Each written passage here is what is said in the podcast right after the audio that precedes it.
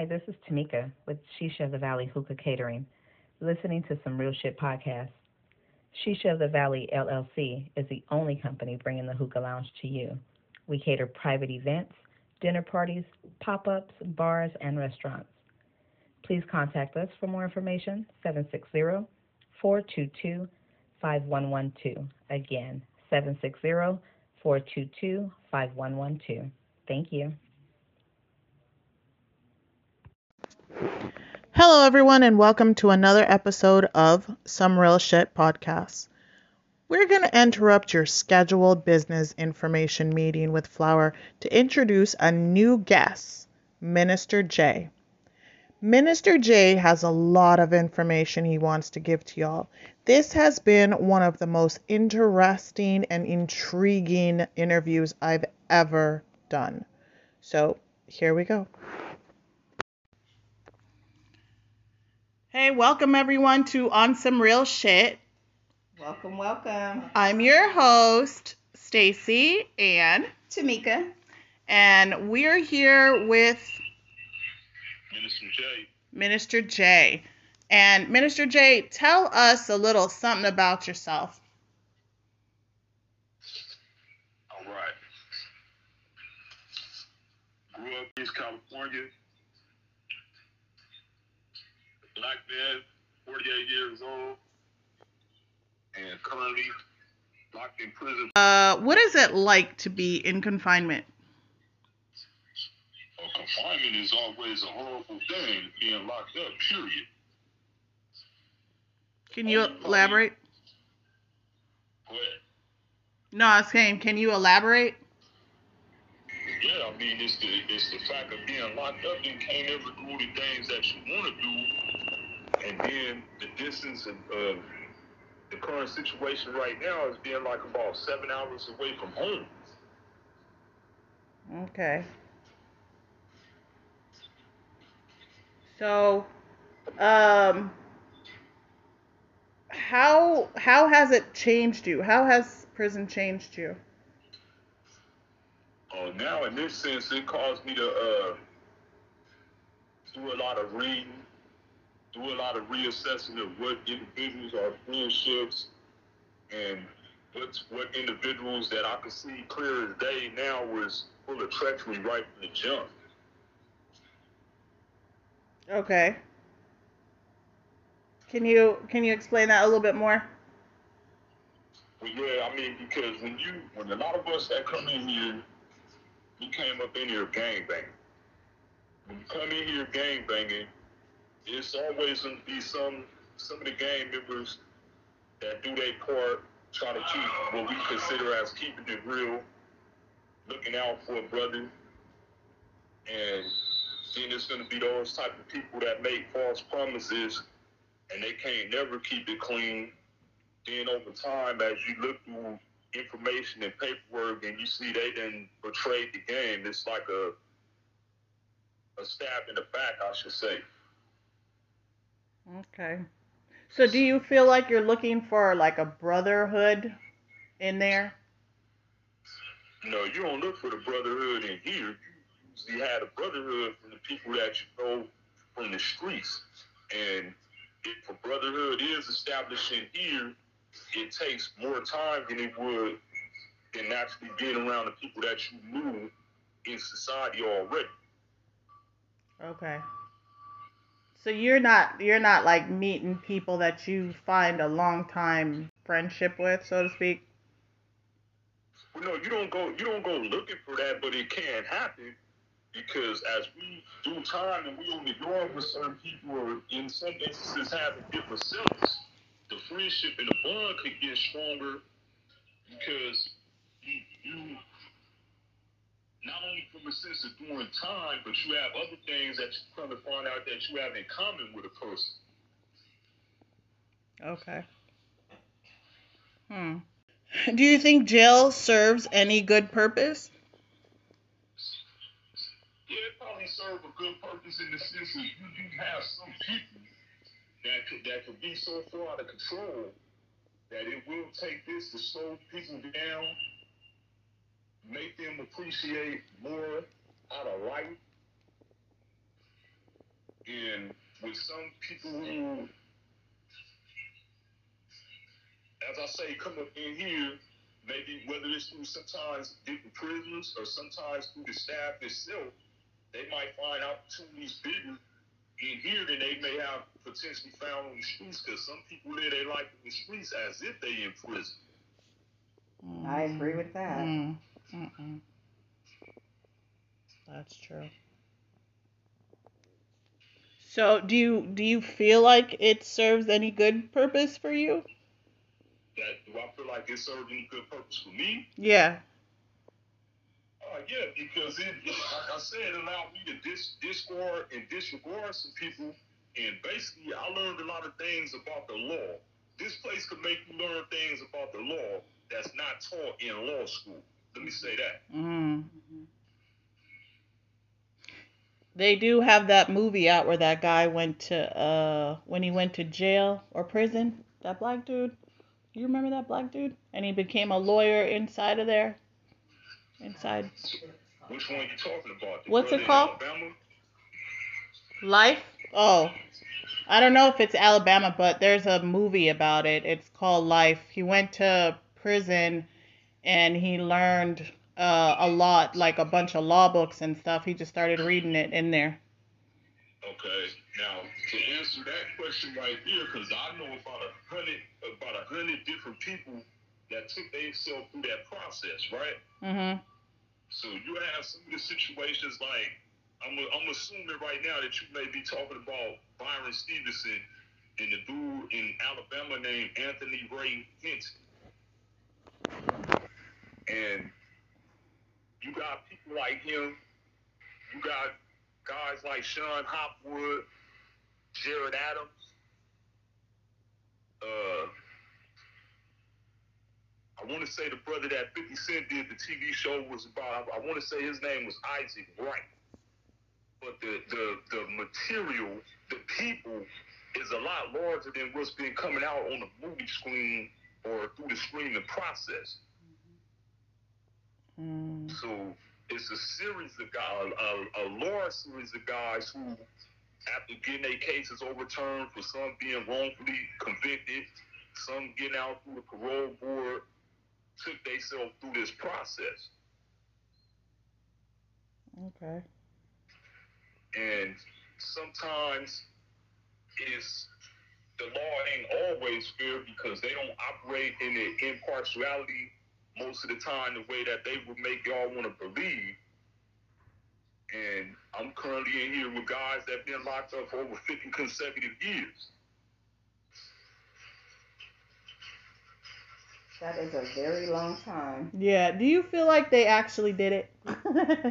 Do you feel No, like no, they? A lot of times a person didn't do it. It's just more of a situation of being impoverished more than it is the system functioning the way it's supposed to function. Speak on it. Okay. That's right. So, what about your situation? What about my situation? Yeah. Do you feel like that speaks to your situation? Yeah, and no, because the the it's a it's a material that I sent Tomeeka earlier, right? Mhm. And I want I'm I'm not gonna mention that like that, but she can show you those two names, right? Okay. And and it basically like they they they railroaded me in order to hold me for a bigger case. Mm. Okay. They're known for doing that. And the thing is this right here. Let me use this case for example, since it was the biggest one. OJ went in the in the courtroom with ten paid private attorneys, right? Mm-hmm. Now, let's take his situation and comparable to somebody like you grew up in there with ten lawyers and they're gonna get some things done that a public defender or a state appointed attorney can't do. Correct. Mhm. Or just won't do. Mhm. Yeah. And the system oftentimes is books written about lawyers that have betrayed people. For the sake of getting that money.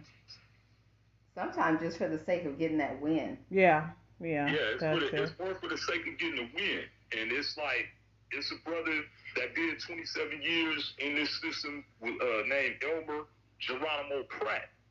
The FBI had this brother under surveillance in Oakland when two people get killed in Santa Monica. They, the FBI knew for a fact he couldn't have did it because they was watching him the whole time. So here it is. He did 27 years on the case, and then it was a group because everybody heard about the black the Black Panthers, but not many people heard of the White Panthers, right? Oh, I didn't even know there was a White Panther. Okay, the White Panthers had the tape to prove that they had this brother up under surveillance, but yet and still, the FBI never said nothing about it. They knew he was in prison for all that time. And this, and in those situations right there, Mm. and usually, if a lawyer take on the case, they're gonna rule. No, it, it, it's, it's guaranteed gonna be like in a hundred thousand dollar range and up. That's me? interesting. No, yeah, I, I got you. I'm just learning something new about our system. The, the, the system is twisted and wicked. Don't get me wrong. Um, we should all know that. Yeah, and the system was written like years and years and years and years ago. So it's like you can't, after a couple years, Yeah, but the they sys- should have adjusted that according to the changes that our lives have gone through. Yeah, but you gotta understand, them laws were made to keep. I hate to say this because you always get on me, but them laws was made to keep especially black men down.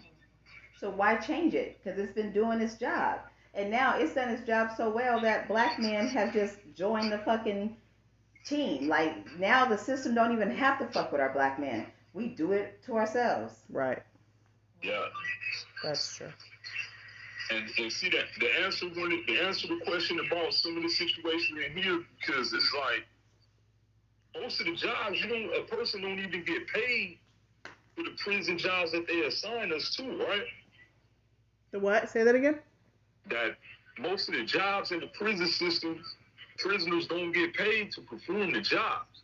Yeah, it's because it's new age slavery. Mm-hmm. You guys are at the new age fucking plantation. Mm-hmm. So if you look at the 13th Amendment, when it has the part to say slavery is illegal, except if you commit a crime, when they wrote that back in, who would be the ideal candidates that they would turn around and get instantly would be the same people that they held in slavery in the public eye. It's us. Correct, brother. Mhm. Speak on that. Correct. And if you notice, like a lot of people are funding and building more jails and prison, but you don't see people building homeless shelters. You don't see them building like I saw a company that was building um, mini houses for homeless people. Now we all know homeless people are the ones that might possibly be digging in your trash because they need food, they need clothes. I drove out here one day and I saw somebody and I was like, "Do you live here?" And they were like, No, I don't live here, but there's some good stuff in your trash. And I was like, I just kept on driving. Because you know what? In all actuality, some of the stuff that I threw in my trash is stuff that, you know, I, I, tons of people would need. And it's like, I don't say anything about it. All I ever really worry about is people messing with my kids and myself. That's it.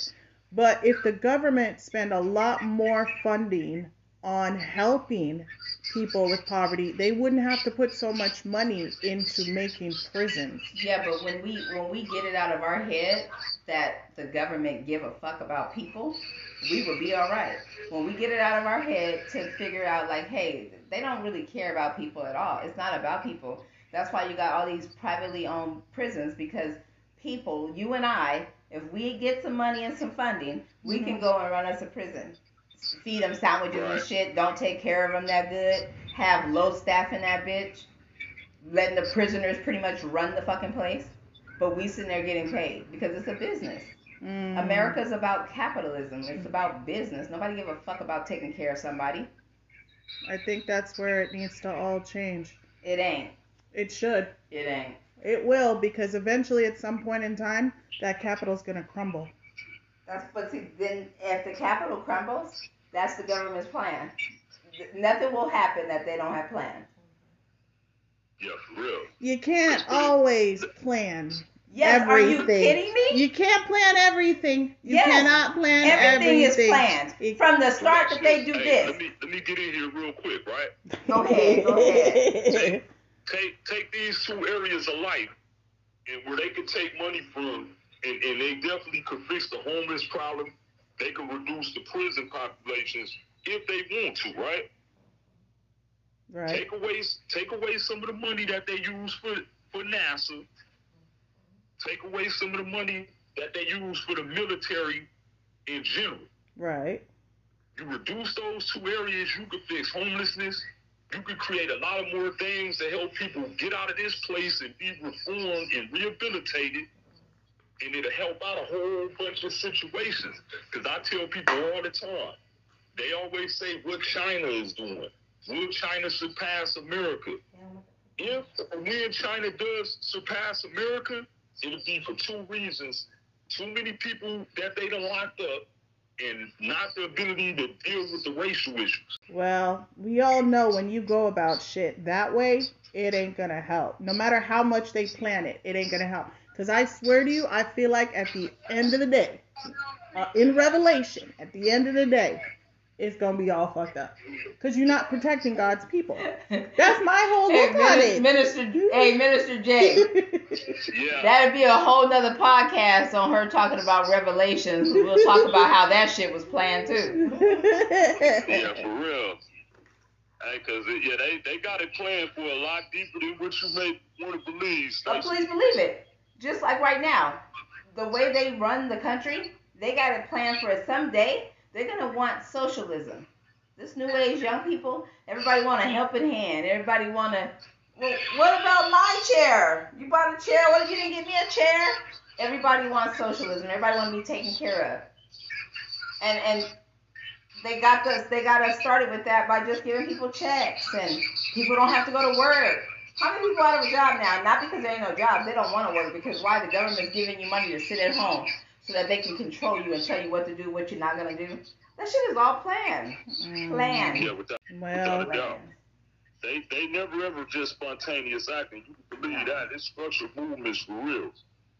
Well, I think it's it's time for that to have a little change in that narrative because everything is always structured on this like what's in the book and how we're going to do that. And then once people are aware of the situation and then you try to take it to a whole different ways, I think that's how the changes begin is making sure that people are aware of it. So that way other people can have the ideas that is going to make it better. Because right now we have a bunch of old people with their ideas. And you know how old people are, they stuck in their ideas. Um, I hate to say, I'm still happy we got old people around with ideas. Because have you have you talked to young people? I'm talking about the other old people. The Have one you- that's got have you that's talked to the young people lately? Yes, but that's not my point. My point is it's the ones that Them build motherfuckers don't know shit. the ones that are building the the the prisons. That's what I'm talking about. Those old people, not the ones that have the idea. The the you know that's why the world is so segregated. I don't care how you look at everybody's segregated. Whether you want to look at a color, we got Republicans, we got Democrats, we got everybody's We'll so always have that. separated. But it's just separated ideas. It's not. It's like okay, so we can look at it like me and you. We got two different ideas on how to do yeah. shit all the time, but at the end of the day, we still want the same thing, right? We just think, shut up, to be good. Some of the days we want to just be in peace. We want to be able to walk outside and pick up our newspaper in our comfortable little houses and not worry about somebody about to rob us or my car's missing or shit like that going down. You know what I mean? Or we don't want our kids to be like, oh, I got to go pick up my kid from the police department because, you know, we in a rich neighborhood, so they thought my son was, uh, you know, the robber that the neighbors were saying stuff about, you know, shit like that. That's the world we eventually want to avoid. And I know that, you know, I've seen a lot of things where it's like, you know, yes, that narrative is there. We are labeled as aggressive. We are labeled as these things. And the reason why is because we've always been. Since slavery, we've always been. Why? Because we've always had to fight. We always, since day one, we had to fight to get off the boat. We had to fight slavery. We had to fight chains. So till this day, No, we were fighting to not get off that boat. we were fighting to get off the boat No. And stay our asses in Africa and, and on Jamaica plantation. Oh, I thought you was talking about once they got held. Like, no, no, no, no, no, no. We still in Africa Because they rather point. had died in the middle of the sea. Well, okay. So we still in Africa, we still in Jamaica, wherever we are, we're still there and we're fighting to get off the boat. We are not fighting to get off the boat once we get to America. We don't know shit about America. And now we're here and now we're labeled as what they, you know, some stupid conversations people have about, you know, uh, black people and like I've watched these these YouTube videos about where they're like Korean people rarely ever see black people in their country. What's your first um you know depiction? What what's your perception of how black people are? And they're like what we see on TV. When you see those kids and they're fighting after school and you see people recording those, this is what the country is seeing of us. And that's why when I see like today actually, and I was so proud of it, I went to go get me my little Starbucks fresher. And I saw this lady with her son, a Girl Scout or Boy Scout or whatever, selling cookies. And I walked by and they're they're black and I said, he's like, "Can you buy these?" I said, "No, I can't cuz my ass is on a diet, but I will go after I come back out, I'll throw you some cash." You know why? Cuz I was actually proud to see there were changing some narrative about that. It was a boy that was actually selling it because you always see Girl Scout cookies is always a little girl, right? But it is a mom helping her boy, and I threw him I threw him some cash. You know what I mean? Because I like seeing that. I like them changing the narrative. And if people understand the to change the narrative with our children, when you see this going on or this could possibly happen to you, change the narrative change this so that way we don't always look like what you see on TV fighting with somebody about, oh, this is what we do after school. This is what things are like. Change the narrative. That's my opinion on that.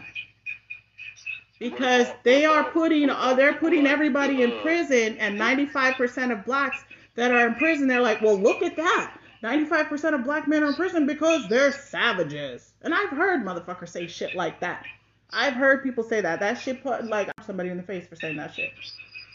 They say that that that we here because of what? Savages. No, that's bullshit. I mean, because you think of this right here is like they got they the Supreme Court passed a law. Now, because let me go back to the wrongful convictions through uh, Brady v. Maryland, right? Who? Now, you think about the fact if over four thousand people then had their cases overturned and was exonerated, right? Mm-hmm. oftentimes the, the prosecutor knew either the detective then, then destroy some evidence or never has some evidence or the prosecutor may have destroyed the evidence, right? Mm-hmm. How come less than 1% of them has been convicted? Mm. Good question. Now, you heard before when Martin Luther King said you can't legislate morality, right? Mhm. And what he meant by that was no matter what laws is put in place, the deck is stacked against us no matter what. That's right. Well, that's probably why they create like stuff like grants for minorities. That's why they create shit like that. Redlining because they know racism's out there. They know these things exist, but then there's people that are good that say, "You know what? I'm to help out somebody because I know when you go in there and and you want to get a business loan or you you just got out of jail and you want to start fresh you can't start fresh because you have that that on your record. Oh well, I'm sorry, I can't hire you. I'm sorry, I can't hire you. But there's people out there like, yes, we hire people who just got out of jail. I even saw a guy when I was driving down um, the street. He had a sign up, been in jail for eight years. Anything will do. there's no one to help that person. There's no one to guide him. Like, you know how we have a, a mentor for our business? As women, we could do that stuff. It's not as bad for, for women, but now it's bad for men because men, they look at men like they're, they're savages. So it's hard for the men, actually. When they get out of jail, who they have? What mentor do they have? That's why, like, for me, I feel like if I was able to, like, get on top and be able to be like these rich people like Oprah and all those other people, that would have been something that you could have funded. That could have been something you put your money into. Like, as much as you building your income building your capital, and now you put that back into helping less fortunate people, and then you really can take people off the streets. You don't got to really worry too much about, oh, there might be somebody robbing my house. No, they got to house them damn selves. So, Yeah. You see, uh, I don't know how much Oprah probably done got herself involved in that situation, right? uh, did she? I don't know about I- Oprah. I was I about to think say I'm Oprah's still more, of a, I'm more of a Sheila Johnson or a Cathy Hughes type person, right? She what? No, I say I'm more of a, a Cathy Hughes or a Sheila Johnson type person, right?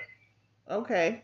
And they might be a little bit more persuasive in that area than Oprah is, even though all three of them is billionaires, right? Mm-hmm. They're a little bit more persuasive in that area than Oprah. O- Oprah, a lot of times, she be act either she act too naive or maybe she really is naive on really what's going on. Oprah with them white rich motherfuckers. She know what's going on. She only gonna involve And herself with what she One of the things also. with. Also that that's now starting to go on within the past six years is you have a lot of people that come inside of this place as volunteers, right? Mm-hmm. So the, the, the prison administration, they don't even like that. And it, it goes into making it easy to tell where their mentality is. Nowadays, the prisons then got a lot safer than what they were when I initially came in, right? Okay. Oh, I'm sure with all the programs and different things. And since the riots and all that stuff don't exist at the level what they do did, that, that they did in the past, this building that I'm in got like about 12 completely empty cells, right? Mm-hmm. But yet and still, when the person arrive off the bus, instead of him just letting that person get the empty cell, they'll come bring this person into somebody else's cell, right? Mm-hmm. Okay, now the dilemma in that right there is if let's say one person want to make alcohol or sell drugs in order to survive, right? But the other one don't want to do that and don't want to agree with that, right? Okay. The COs uh, place a person in a bad situation and basically just like, oh, well, it ain't our problem. Yep. But if, if you come in here and find this stuff, then you want to say it belongs to both people. Ooh. Now, it's those type of things right there is where the system is unjust. Yeah. You got some brothers that's in here that's mentally mentally destroyed.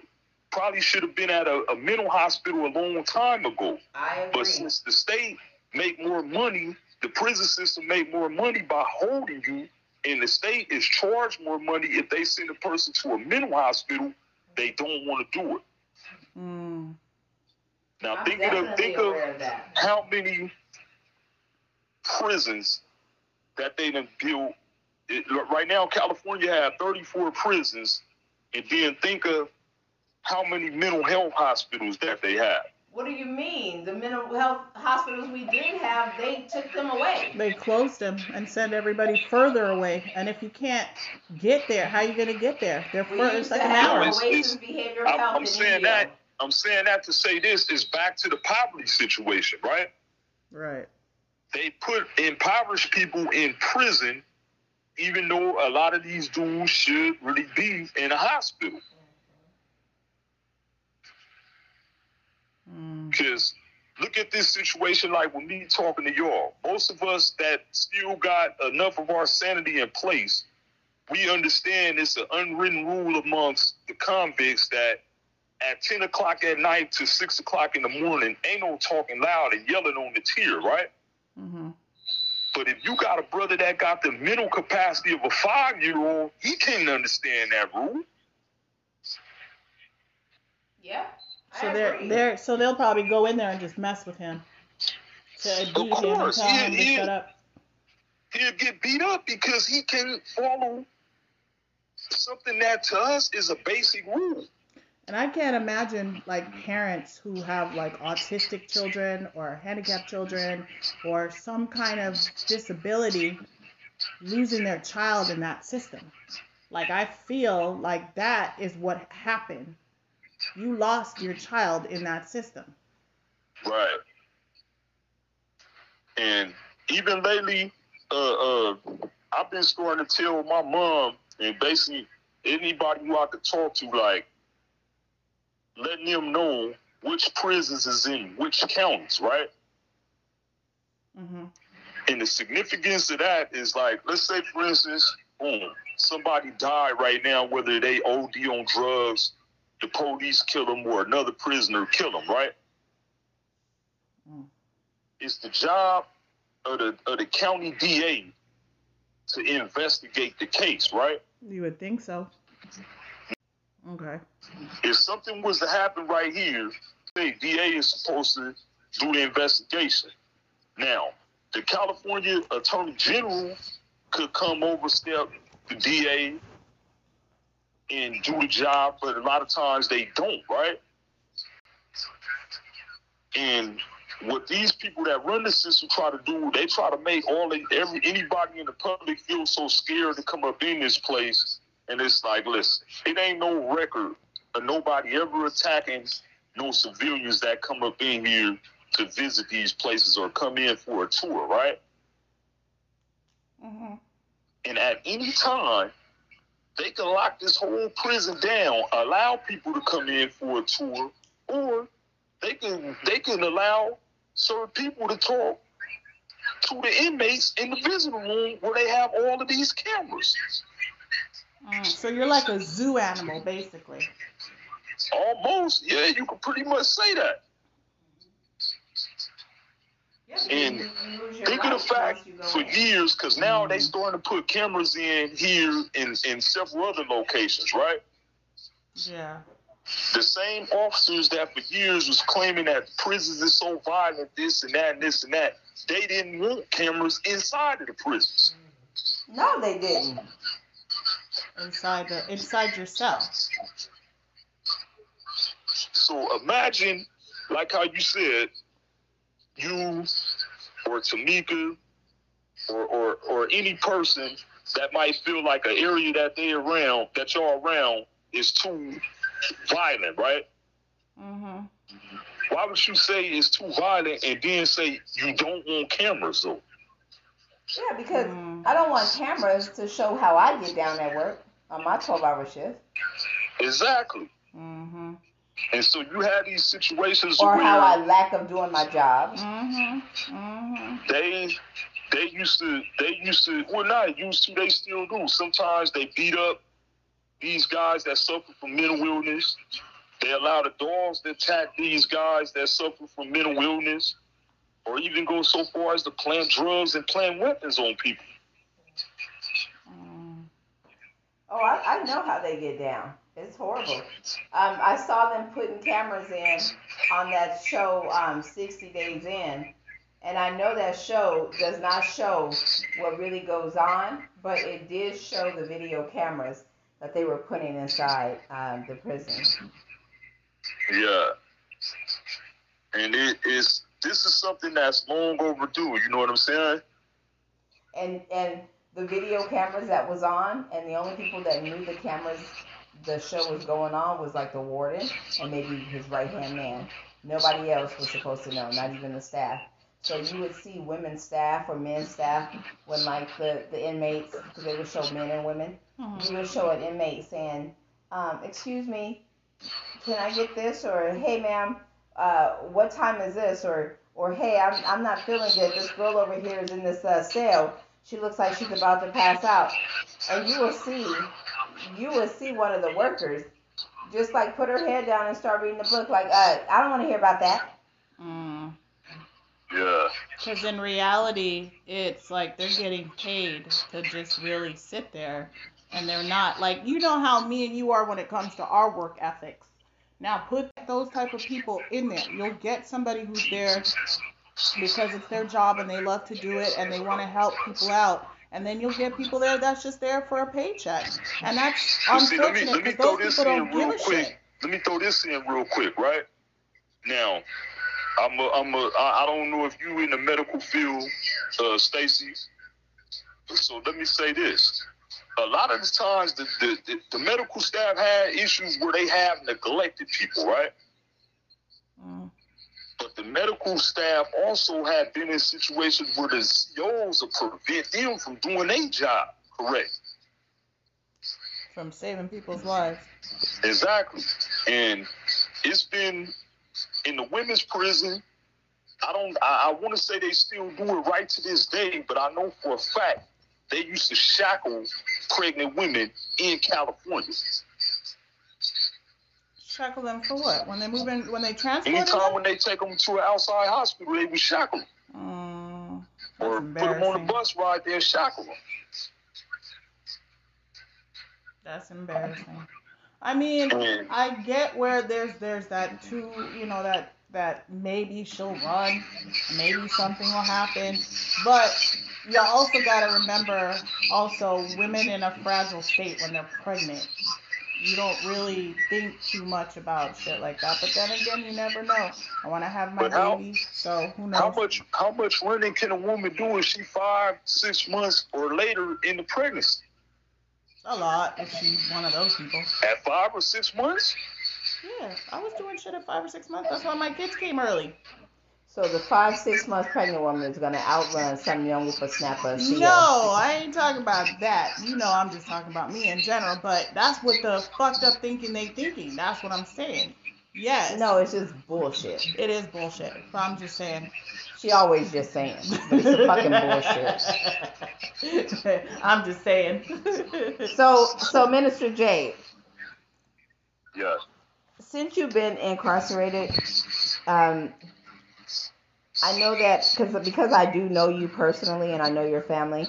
I know that you have had um, some major losses since you've been in there, Yeah. um, and I know that you probably see that happen all the time. And me personally, when I see things happen like that, it breaks my heart completely. Um, you know, so one of my questions is to you, you know, um, have you experienced or are you able to share some of the experience of the loss that you've in the 28 years that you've been there that really affected you? Am I able to share some of the losses that have affected me? Yes. Oh yeah, definitely. I mean, shit. With with, with my all my grandparents, my dad, my sister, Terry, every one of those single situations hurt Did they give because you these people at some point in time, well, not not at some point in time, the whole time when I I knew them was the ones who could make me laugh the hardest or make me cry the most tears. And not being able to allow to go to not not allowed to be able to go to the funerals or not up under a lawful or legal situation, not being allowed to even look at a video streaming of the services is something that's always painful. And just like any any other human being, when I heard the stories about each one of them, I definitely shed tears. Is there therapy in there? Is it who? Is there therapy in there when you lose somebody? Is there someone there to that you could go talk to? Oh yeah, they they allow you to go talk to the chaplain, but most people just pass on that situation because when you hear about these stories, it's always best to just go in the cell, and if you have a study, that's the only person that need to know. If if you don't have a study, then you you breathe the way you breathe, and and and outside of the uh, observation of other people who for the most most of them could care less. I mean, and you might have, and that like back to the thing when you say the brotherhood, it it'd be some of the guys, for whatever reason, if it's a situation, I might play basketball with this dude, or might play cards with this dude, or even work with this person, they'll show a little bit more compassion. But by then, it's because you might have already shared some stories about other things with this individual to feel comfortable to discuss that with him.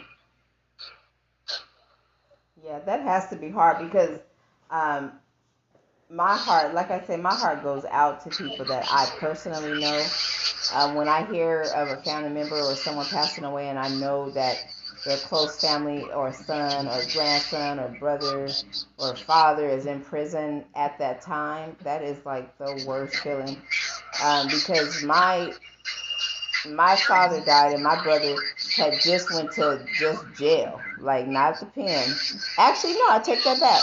It was his first time doing like eight months in a penitentiary, and I think he was like in Nor uh, Norco or some somewhere up that way. And um, my dad passed away, and my brother couldn't be here for that. And um, that's something that people have to deal with for the rest of their life. Right. You know that loss. So it's it's hard enough to to mourn someone, but I think I think it's easier for us on the outside because we at least get to, you know, get with our family. We hug each other. We do whatever we got to do. Oh, Uh, yeah. and we spend time together, and we kind of, you don't never want to say you move on, but you you keep moving. You know. Yeah. I mean, and that that was a good question. I, I was glad you asked me because you already know, and, and even sometimes, because let me make sure I throw that part up in there. It is some of the it's some of the the homeboys and the homegirls. The same thing. That that's family. Yeah. So losing them is is is like a similar situation as losing certain relatives. And I think just just knowing that feeling of just losing people while you behind there. Right. Like and like I think every time you would I mean for me every time I would lose someone it would just take me back to me being in there in in the first place. It would like take me all back again, you know? Right. Mm-hmm. Yeah, because it's it's that's something I had thought of a long, you know, while a while ago, and maybe maybe probably me and me and uh me and my mom or probably me and my Bill might have talked about it. It's like this place, uh, it, it could desensitize a person in a way, but but a person should never allow it to dehumanize. Oh, definitely. And for everything that a person miss out on is it's been times I done called out here and it might be during the, the middle of somebody's wedding. It might be times I call out here and find out about somebody's child or parent that passed away. And it's no matter what, people in that moment, they'll, you know, I'll be glad it happened a lot of times. They'll forget that I'm in prison but I tell them, no, go ahead and share the information because I'm gonna need to know anyway. Yeah, for sure. And it ain't, it ain't, you know what I'm saying? It's never an easy thing to deal with because shit, it, it still be days right now where I'm looking at pictures of Tish and the struggle is is real. Yeah, I bet. I bet that was your little sister. You know, I could only imagine. It's like my uncle was in there, and I remember my grandmother sister passed away. My my aunt Mert, and I remember my family like everybody was like, oh well, you know, John don't have to know it. He can't do nothing inside, you know. So I remember when my uncle got out, like nobody told him apparently, and we were talking about something, and someone said, you know, something something. Well, when Aunt Mert passed away. And I just remember his face, and I remember him not knowing that she was dead, and he still didn't know when he got out. So I remember just, you know, it's kind of a fucked up situation either way. Mm-hmm. Right, right, right. But it, it's, it, in my opinion, it's always best to let let people know. Yeah, It's I think that sometimes people people people make the wrong because the decision. They think they is at helping some somebody. point, if it's somebody that we close enough with and care enough about, we're gonna eventually ask about that person. Yeah. You're gonna ask about that person, and it it, it, it don't matter how flawed people might think our life is for being in here. It don't matter how flawed people may think that that individual life is for whatever they doing out here, but we're gonna ask about them no matter And what. I agree, and people shouldn't make that decision. You know, yeah. people should not make that decision. So, uh, Minister Jay, before you went in, did you ever have any children? No. Okay, okay. Well, that's a good thing. Shit, you don't have to be dealing with that on top of everything else. Yeah. Do you have any words for the young children, the ones that are on their way? We're out here running amok. Yeah. You said, do I have any words? Do you have any words for the young children out here running amok? Oh, yeah, all the time. I mean, if if the opportunity presents itself, I try to tell them, you know, go into this different path because you got nowadays it's more it's more methods of being able to find out information. And I tell people all the time, like, listen, grow up and y'all really truly go be what you want to be. And whatever it is that they may want to be in life, whether I agree with it or not, I try to help them on that path to do what they need to do. Because you have some people that's faking the funk. They'll tell people, oh, don't be a police, or don't be a prosecutor, or don't do this. Majority of these people is faking. Uh, uh, Stacy and Tomeeka, I could tell both of y'all that. Well, we saw that that one story about a lady, a counselor told a lady, uh, told a young girl, well, you might as well just go be a prostitute. She told her that, and I think Wait, it was one one more recorded. Uh, there was something on the news about like a counselor that told this one young girl, you might as well be a prostitute or something like that. And I think she was recorded, or the young girl went back to her mom. The um, the counselor got fired, but we don't even know why she even like said that to the young girl. But you've got people out there just telling people to do all kinds of crazy shit just because of their situation. Well, let's hold up. I don't know the situation because I wasn't listening to that. But I will say this. A lot of times people aren't saying things because they mean go be a prostitute. Maybe her fucking action and behavior and how she was behaving, the, the counselor said to her, well, you might as well go be a prostitute. Have you ever said something to somebody so you can get through their head what the fuck they need to do or which route they're going in? Maybe she could have said it a little better. But we always looking at the little picture, not the big picture. Maybe the young girl out there fucking everybody, ain't getting shit Yeah. done, ain't doing shit she supposed to do. So the girl said, "Well, you might as well just go be a hooker." Maybe sometimes if somebody say something to you like that, you think to yourself, "Oh shit, am I acting like a hooker?" I'm serious. And switch up your life and switch up your game because you thought about it now. Somebody actually put something on your head. hmm Well, see, if she if she out there like that, and it seems like they can't get her under control, then they better all taking her to work at a brothel instead of just throwing her out on the streets. Now you gonna be in trouble like the counselor. hmm no, I mean shit. Because the counselor But lost her job. but but the point I'm making is sometimes because I am like that. I am like that when I'm talking to people I love, my niece and nephews, I will say something rude to them. Yeah. My brother, he was fucking around all on dope and shit. He was looking so handsome. Next thing you know, you see him a year later, you looking a fucking mess. And I told him, I was like, you fucking looking ugly right now. And my sister was like, you don't have to talk to him like that. I said, well, guess what? If when he get tired of me calling him ugly, maybe he'll do something about it. So you see what I'm saying? Right. Maybe the counselor was giving her hard love, tough love. But No, the yeah, counselor right. should have You're talked to the about mama all and the tell the mama that. people do That's need what that, the right? mama needed to do, or the counselor needed to do. But I sometimes the mamas are a- the problem. Okay, well the mama No. got her fired. Yeah, I bet she did. Yeah. No big, no good bitches always come through for the no good. I don't know the whole story. I don't know if the counselor was in the wrong or if the, who was in the wrong. All I'm saying is, you know, these no good ass mamas nowadays, they always come to the bat for their kids on some bullshit, At the last minute. but they never there when them kids need the real shit. Right. When when it's But- the process. But apparently, the young girl need to be talking to a counselor. So what is the mama doing? Because if you if you a mama and you on your shit, the counselor ain't fucking needed that often, Mm, unless you need to holler at the counselor. right, because this ain't. If you on your shit as a parent. Yeah.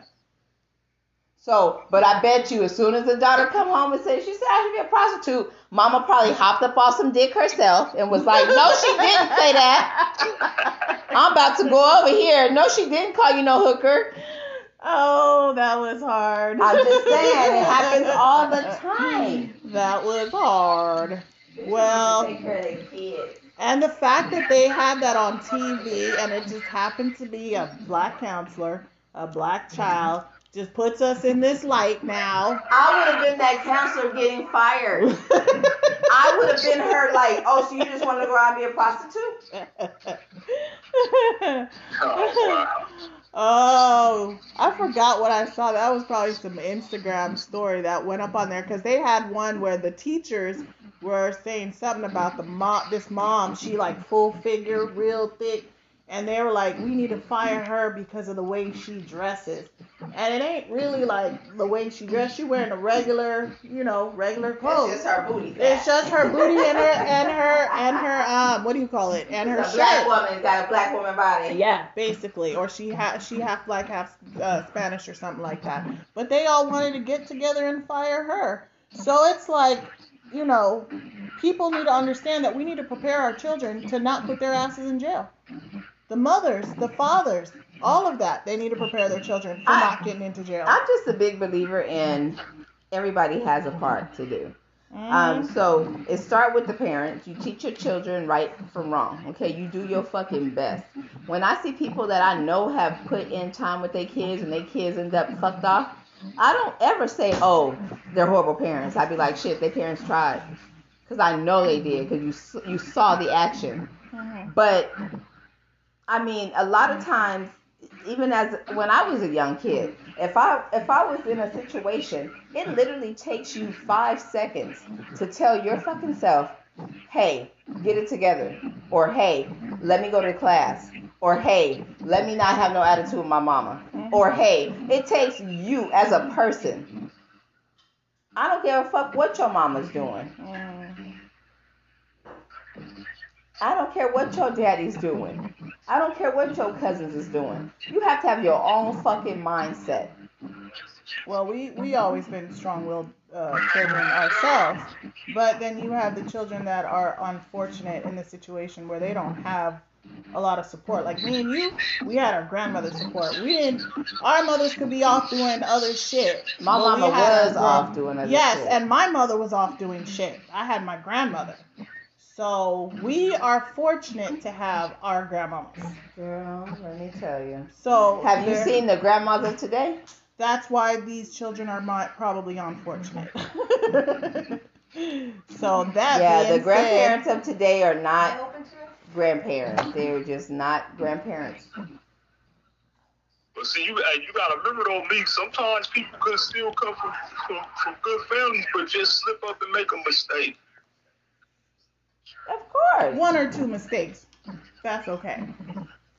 Uh, I mean, but sometimes that one mistake could be so big that it land a person like what happened to me. Oh, I agree we make mistakes. I do agree we make mistakes.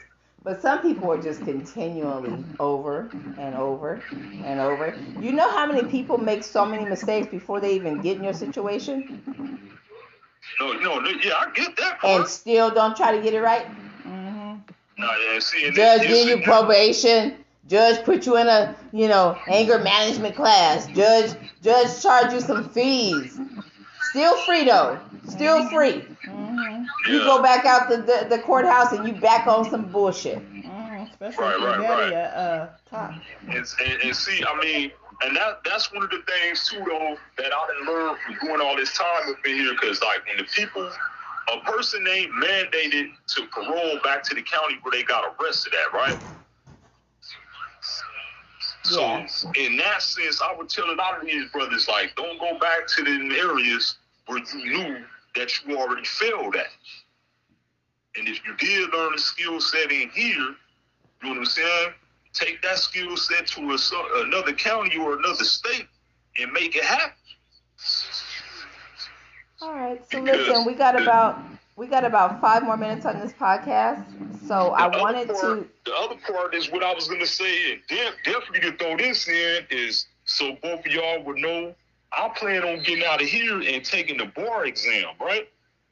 Nice. As you should. I was gonna ask you what are you gonna do when you get released, so I'm gonna cross that off my question. And they're gonna more than likely tell me to either parole to LA County or to Orange County, right? Mhm. And I'm gonna get out there, be the best person that I can.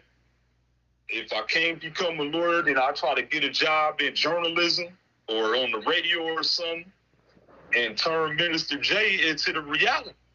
Nice. Well, one thing I'll say just from talking to you all this time, um, since you've been in there and we've been chatting and stuff, I'm I will say that I think that you can do um, anything you put your mind to, and I think you're very intelligent, and I think that you can pretty much go wherever you want to go. It's up to you. Thank you for that. You're welcome. So we got about six more minutes for the podcast. Um, you got any more questions? Yes, actually, I do have a question. I wanted to, if you can sum it up really quickly, what is one of the nicest things that you have seen? I mean, the nicest things that can come up the top of your head that you have seen happen while you've been in prison. And then I also want to know one of the scariest situations you've been in while being in there. You say what's the nicest thing? The that nicest happened thing since I've you've seen here? in there, yes. Oh, the nicest things is always the times when I get visits. Mm, And the, the, the scariest of things to be involved in is being involved in a riot. ooh, yeah. Cause they, you know they could, they got these mini 14s up in here, so they can shoot them guns whenever, and then there ain't nothing to jump and hide behind but another human being. That is scary. That is scary. Now, besides your visits, have you seen anything nice that happened behind the cells for anybody or any situation? Or is that just Have I seen- non-existent? Have I seen something nice that happened to somebody else? Or just any anything that like set on your mind as like very heartful situation where you just thought it wouldn't even happen in there? Inside there. Oh, well, well, outside of this is from the people that we know. One of the best things that happen is when we have these volunteers that come in here and teach these self-help groups, right? Okay. and the, the men and the women, you know what I'm saying? They always they don't get paid for this stuff. So as volunteers, sometimes they driving hundred miles or two hundred miles to come in here and help us. And then there's some of them that they'll offer a person a place to live as well as a place to work. Now that's nice. hmm That's nice. All And right. then when when uh, cause see the the time they just closed down the day room program right now, so this dude probably will come through in a couple minutes, right? Mm-hmm. And the thing is, since I'm working on this script, because I'll be writing plays and all that type of stuff myself, right? Nice. Some of the stuff I'm gonna put in the script that I would want y'all to read, and then on the paper you will see some of them same questions that that that Tomeeka just asked, and get other answers with that. Okay. Well, we'll be ready. We'll be ready to read that when you have them ready. Yeah, Um, I also wanted to tell you that I did get your link to, um, I think it was called Locked Up. It's a podcast. yeah. And I was listening to some gentlemen, and um, they were just talking about being locked up, uh, different prisons during COVID 19 lockdown. And one thing that really was like heartfelt for me listening to a guy talk about how his son, who had nothing to do with him, um, reached out because of COVID 19. So he was thinking about how many people done died from COVID 19, and he was telling people that he was actually blessed by COVID 19. So not always everybody felt like COVID 19 ruined their lives, you know. That's Shit, like for me, No, no, COVID no, 19. It, it definitely wasn't lies, and we know for a fact it was it was real in here.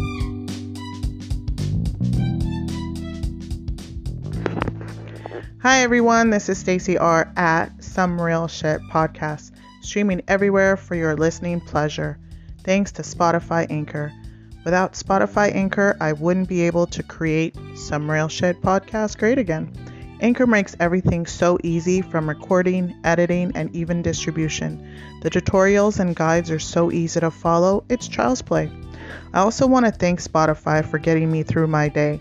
I have created over 500 plus songs playlists and divided them from old school rock, alternative, underground, country, rap, or R&B. And on Sundays, I fill gospel. Thanks Spotify Anchor for some real shit podcast. I appreciate you.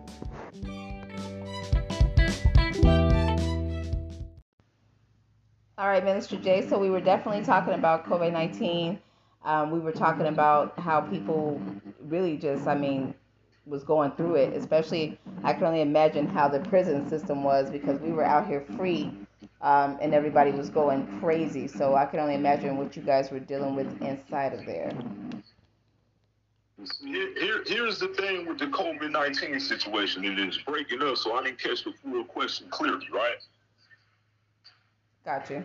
Basically, I'm just talking about. I wanted you to tell more, tell the audience more about, um, you know, the struggles behind the prison walls with COVID nineteen.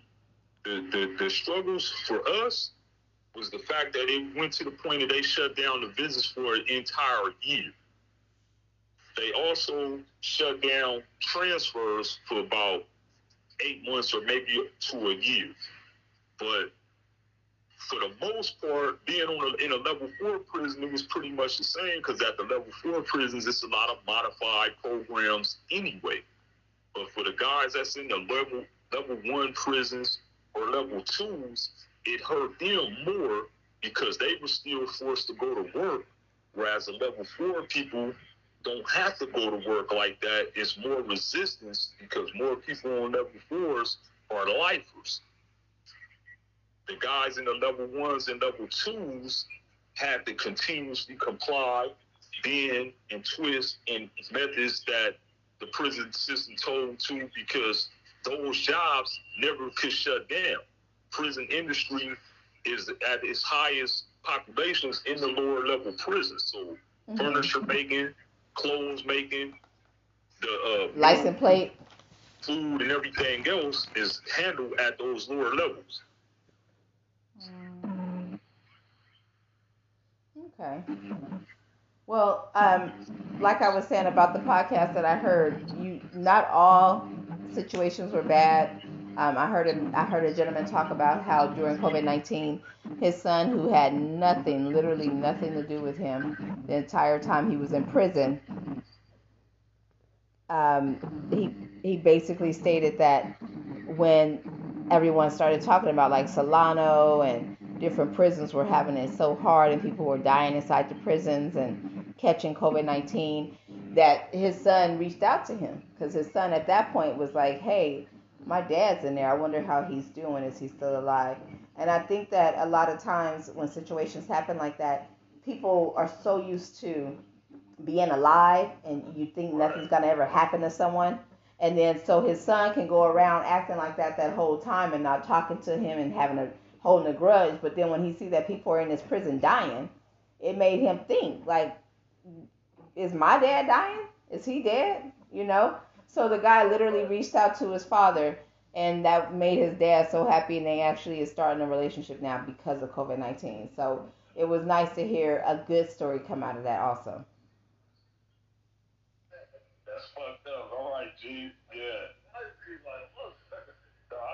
over here by the shower, go up over here fucking with this podcast thing, right? The podcast thing that we're gonna have to edit now. Thanks. No, you know we're gonna keep that on there and make it real. exactly. we on some real shit. That's what's up. Pop up like that, so when he hit the door, I'm like, oh man. But but but see, that's the thing where like I was saying, the lower levels, cause see, I I wasn't here at this spot when the when the when the COVID was at its worst stages, right? Yes.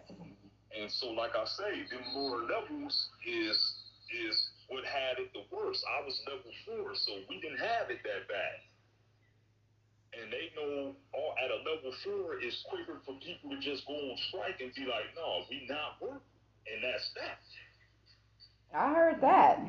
But people at the level ones and level twos is more people that got release dates. So when you got a release date, you ain't trying to do nothing to make your sentence six months longer or a year longer or and I can dig it. I can dig it. That's for sure.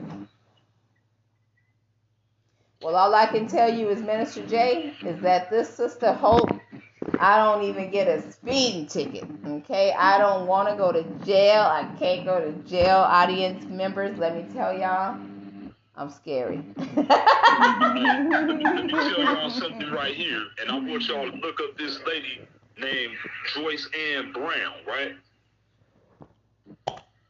Yes, sir. We writing it down now. Book was called, I want to say that her book was called Justice Denied because I, I got a book list somewhere with the with the men and the women that have been wrongfully convicted, right? Uh-huh. So for both of y'all, always do this. If you ever get stopped by the police, whether walking or driving, make sure that your phone is recorded. Okay. Yeah, everybody does that nowadays. Yeah, make sure that your phone is recording yeah, I mean, because it is is I don't want nothing to I don't want not Stacy because they're gonna be she's like a good that. citizen. But there's also been women that have been being convicted for things that they never done. Sometimes they wasn't even in the state that the crime happened in, but here it is, they landed in prison. Okay. We'll do that. My let only me, let me make sure I get this up in there too. As as on this thing this lady Tomeeka Brazil is an amazing person. Thank y'all. Thank y'all. and I thank God for this opportunity to be able to have this discussion with y'all like this. Awesome, real shit. My last question is how's the food up in there? How's the food? Yeah. Mediocre. Mediocre. So not like they all talk about there's a podcast so, with this guy talking so about jailhouse has to food. order canteen and has to order packages to truly survive. Mm. No filet mignon, huh? I know my nephew was in there for a week and he was already skinny. He lost an extra 10 pounds in a week because he wasn't eating nothing. Because he ain't eating that And that was food. just like the county food. Yep. Yeah, he's used to that good food. Well, Minister Jay, I appreciate you. On some real shit, appreciate you. I know Stacy appreciate you. We appreciate you finding the time to be able to um, join the podcast, and we hope that um, we can do another segment with you soon. Yo, yeah, I hope so also. Yep, and hopefully we could do it in person too next time. Not next time, but you know. Stacy, say your part one more time. I said I hope that we could do it in person in the future. Oh yeah, for certain, for certain. Most definitely. And that's like on some real shit. Hey. On some real shit. On some real shit.